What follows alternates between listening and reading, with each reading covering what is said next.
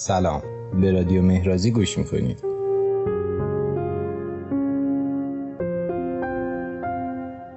رادیو مهرازی یه رسانه مستقل با دقدقه معماری معاصر.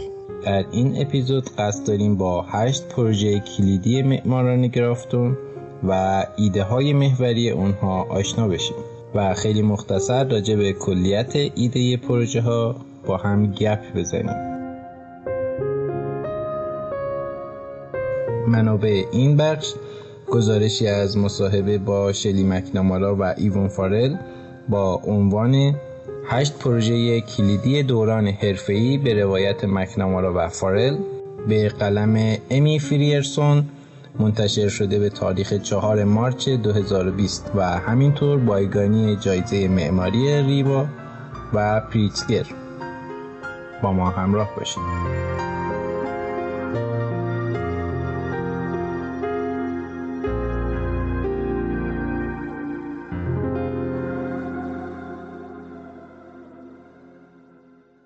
دو مؤسس دفتر معماری گرافتون در سال 2008 تونستن جایزه جهانی ساختمون سال رو برای پروژه دانشگاه لویجی بوکونی از آن خود کنند. اونها در سال 2012 شیر نقره‌ای بینال ونیز رو کسب کردند و در نمایشگاه خود در بینال طرحهای خودشون برای مسابقه دانشگاه یوتک در لیمای پرو رو ارائه کردند. پروژه‌ای که بعد از اتمام ساختش جایزه بین المللی ریبا رو برای اونها به ارمغان آورد. با اشاره به سابقه موفقیت های دیگر اونها این رو در انتها اضافه کنیم که اونها در سال 2020 مجددا جایزه ریبا و همینطور جایزه پریتزکر رو تونستن به نام خودشون ثبت کنن. فارل و مکنامارا هشت پروژه اثرگذار و ایده های کلیدی خودشون رو اینطور توصیف می‌کنن. نخست سال 2008 پروژه دانشگاه لویجی بوکونی در میلان ایتالیا این پروژه در میانه شهر بود و برنامه فیزیکی شلوغی داشت. تعداد کافی دفتر تحقیقاتی برای هزار استاد و فضای کنفرانس و ارائه و سایر ملزومات از کلاس و دیگر مسائل برای 1500 دانشجو نیاز داشت. ما پیش از اون در مورد دانشگاه به عنوان یک مرکز تجارت جهانی یا یک بازار ایده فکر کرده بودیم. و با توجه به محل سایت پروژه تصمیم گرفتیم که فضای دانشگاه و شهر رو جدا کنیم. اما اجازه بدیم جریان و روح زندگی شهری به جهان و فضای دانشگاه گسترش پیدا کنه. این فرصت رو ما مجالی می‌دونستیم که این شانس رو به دانشگاه بدیم که فضایی با بافت و مقیاس شهر داشته باشه. درون ساختمون مانند یک مارکت هال بزرگ یا یک فضای شبیه بازار سرمایه و یا حتی ساختمون تجارت جهانی دیده و درک می‌شد. با یه تالار بزرگ در طبقه همکف و در مجاورت شهر. و این سالن بزرگ در طبقه همکف نزدیکترین فضای ساختمون بود که با شهر ارتباط بسری و فیزیکی داشت. و تصمیم گرفتیم کل فضای همکف رو آزاد بکنیم تا نقش یک فیلتر رو برای جدا کردن شهر و دانشگاه در یک مرز درونی داشته باشه. در پروژه دیگر ما در دانشگاه لیمریک دپارتمان داروسازی خوابگاه ها و پیاتزا و کلاهفرنگی و مسیرها و سایبونهاش از بخش طراحی بودن دانشگاه لیمریک ناحیه وسیعی رو اشغال کرده که قبلا یه بستر ماسه‌ای داشت. به خاطر اینکه از هر دو طرف در پایین دست رودخانه شنون قرار گرفته. رودخانه شنون بزرگترین رودخانه ایرلنده و از میانه سایت دانشگاه عبور می‌کنه. دسترسی قسمتی از دانشگاه که در شمال این رودخانه عظیم گسترش یافته بود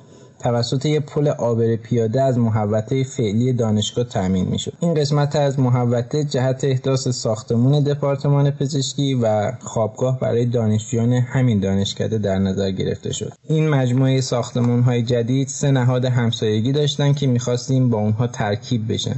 این سه همسایگی یکی سالن ورزش بود یکی آکادمی رقص و موسیقی ایرلندی و دیگری ساختمان بهداشت و درمان. نکته مهم طراحی ترکیب اینها با ساختمون جدید بود که بتونه فضای عمومی جدیدی رو خلق کنه. اونها بعد از پروژه دانشگاه لیمریک مربوط به سال 2013 از پروژه مرکز هنری سولستیس که سال 2006 در میرکانتی ایرلند طراحی کردن به عنوان پروژه اثرگذار دیگرشون اینطور میگن. زمین شیبدار و صخره‌ای این پروژه ما رو به این سمت برد که به ایده این پروژه به عنوان یک صخره سنگی ساخت دست انسان فکر کنیم. ما یه صخره جدید ساختیم و یه قلمرو و مرز جدید ایجاد کردیم. در این ایده ما می‌خواستیم زمین به سمت بالا رشد کنه و قلمروی جدیدی به وجود بیاره. باقی رو از دیوارهای برافراشته درست کنه باقی از صخره های عمودی. اینجا آمفیتئاتر فضایی در میانه ساختمون رو اشغال کرده بود که با هر دو سوی سایت رابطه تنگ و تنگ داشت. به نحوی در میانه بنا قفل شده بود. اینجا بود که ما پتانسیل ترکیب موارد سمبولیک و اجتماعی رو با هم پیدا کردیم. به این شکل که فضاهای باز عمومی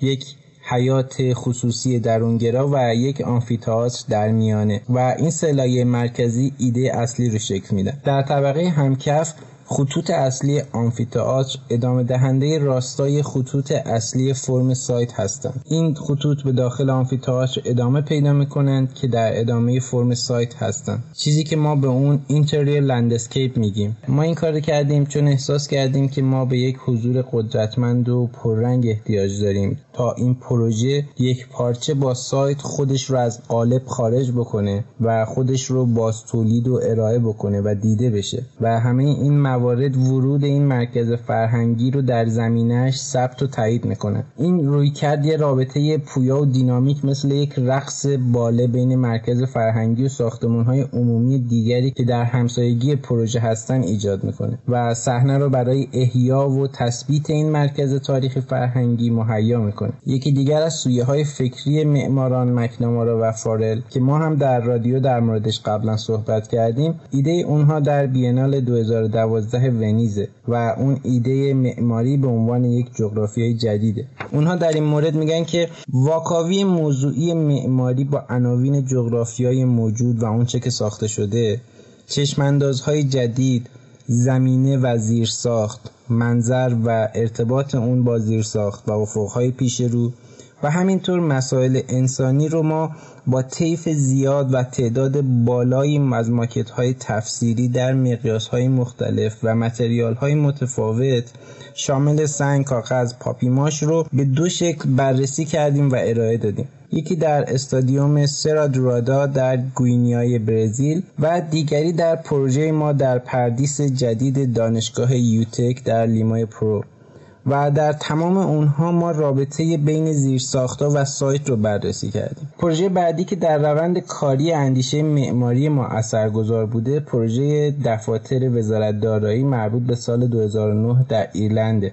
اساس concept این ساختمون ریشه در بافت شهری اولیه داشت. هسته این بافت اولیه شهری در رابطه با پارک عمومی سنت استفان گرین و گورستان هیوگنات در کنار هویت قرن 18 خیابون شکل گرفته بود. ادامه پارک سنت استفان با گورستان یه فضای باز دیگه یک باغ مخفی در امتداد خیابان شکل می‌داد. ما سایت رو به عنوان ادامه دهنده این بخش تفسیر کردیم و از سوی دیگه ساختمون جدید در راستا و مسیر ساختمون های سنتی دوبلین قرار داره. ساختمون های ارزشمندی که با هم در ابعاد مختلف در ارتباط و گفتگو بدبستون هستند ساختمون های با مقیاس های متفاوت که با هم در یک مذاکره دراماتیک هستند اونچه که ما جای جای شهر سر هر چهار راه می‌تونیم ببینیم. شخصیت پارک سنت استفان گرین تاثیر مستقیم روی تصمیم ما مبنی بر اینکه به ساختمون جدید از سمت پل ورود کنیم داشت. اینطور بود که جهت اصلی ساختمون در مسیر پل قرار گرفت و از این طریق ما تونستیم یک آستانه جدید خلق کنیم. دیگر پروژه پروژه مدرسه لورتو کامیونیتی در دونگل کانتی ایرلنده.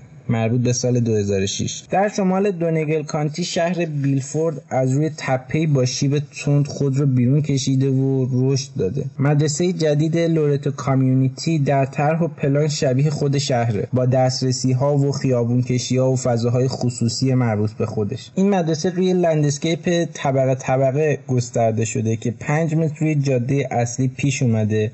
و پناهی بر فراز جاده ایجاد کرده و مشرف به سه زمین بازی است که ده متر اونورتر قرار گرفتن. و از طرفی هم نزدیک به خلیج مولروی با دید به اقیانوس اطلس شمالی است. در این پروژه ما برای سقف از ورق گالوانیزه موجدار استفاده کردیم. سقفی با اوج و فرود پیاپی که منظر مخصوص خودش رو ایجاد می‌کنه. همینطور برای داشتن نقشی هماهنگ با منظر و زمینه و پاسخ به ریختشناسی محلی ما از سقف شیبدار و متریال موجدار استفاده کردیم. ضمنا از لابلای این اوج و فرودها در سقف نور به داخل کشیده میشه و گردش هوا ممکن میشه. پروژه مؤسسه شهری ایرلند در دانشگاه دوبلین که در سال 2002 اجرا شد پروژه دیگر ماست. این ساختمون از دو لایه تشکیل شده که با هم ترکیب میشن و یک شبکه تارتان رو شکل میدن. زمین اینجا از دو طبقه تشکیل شده که در راستای شرقی غربی لایه به لایه و طبقه طبقه گسترده شده. ما از این لایه ها استفاده کردیم برای اینکه حریم خصوصی رو ایجاد کنیم.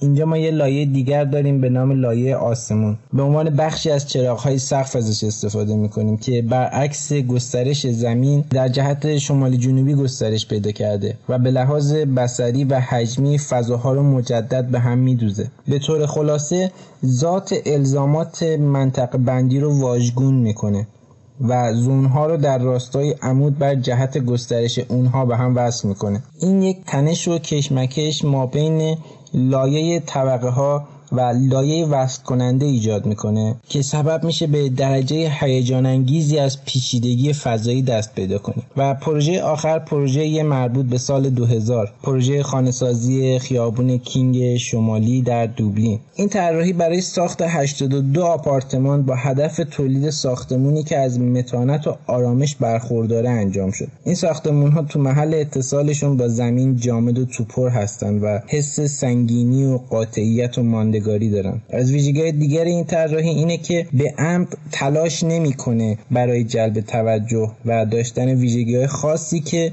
اونها رو از زمینه شهری تفکیک کنه و زمینه رو برای یک حضور بینظیر آرام و باوقار برای خودش مهیا می‌کنه تا ساختمون های شاخص در همسایگی اون کیفیت و شخصیت خودشون رو به کمال حفظ بکنه.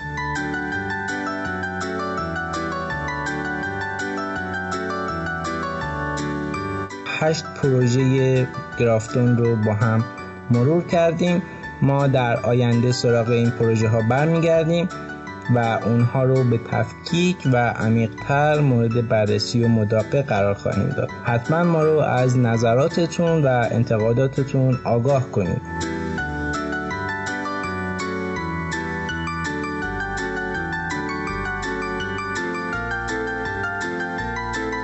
تا اپیزود بعد شما رو به خدا میسپارم.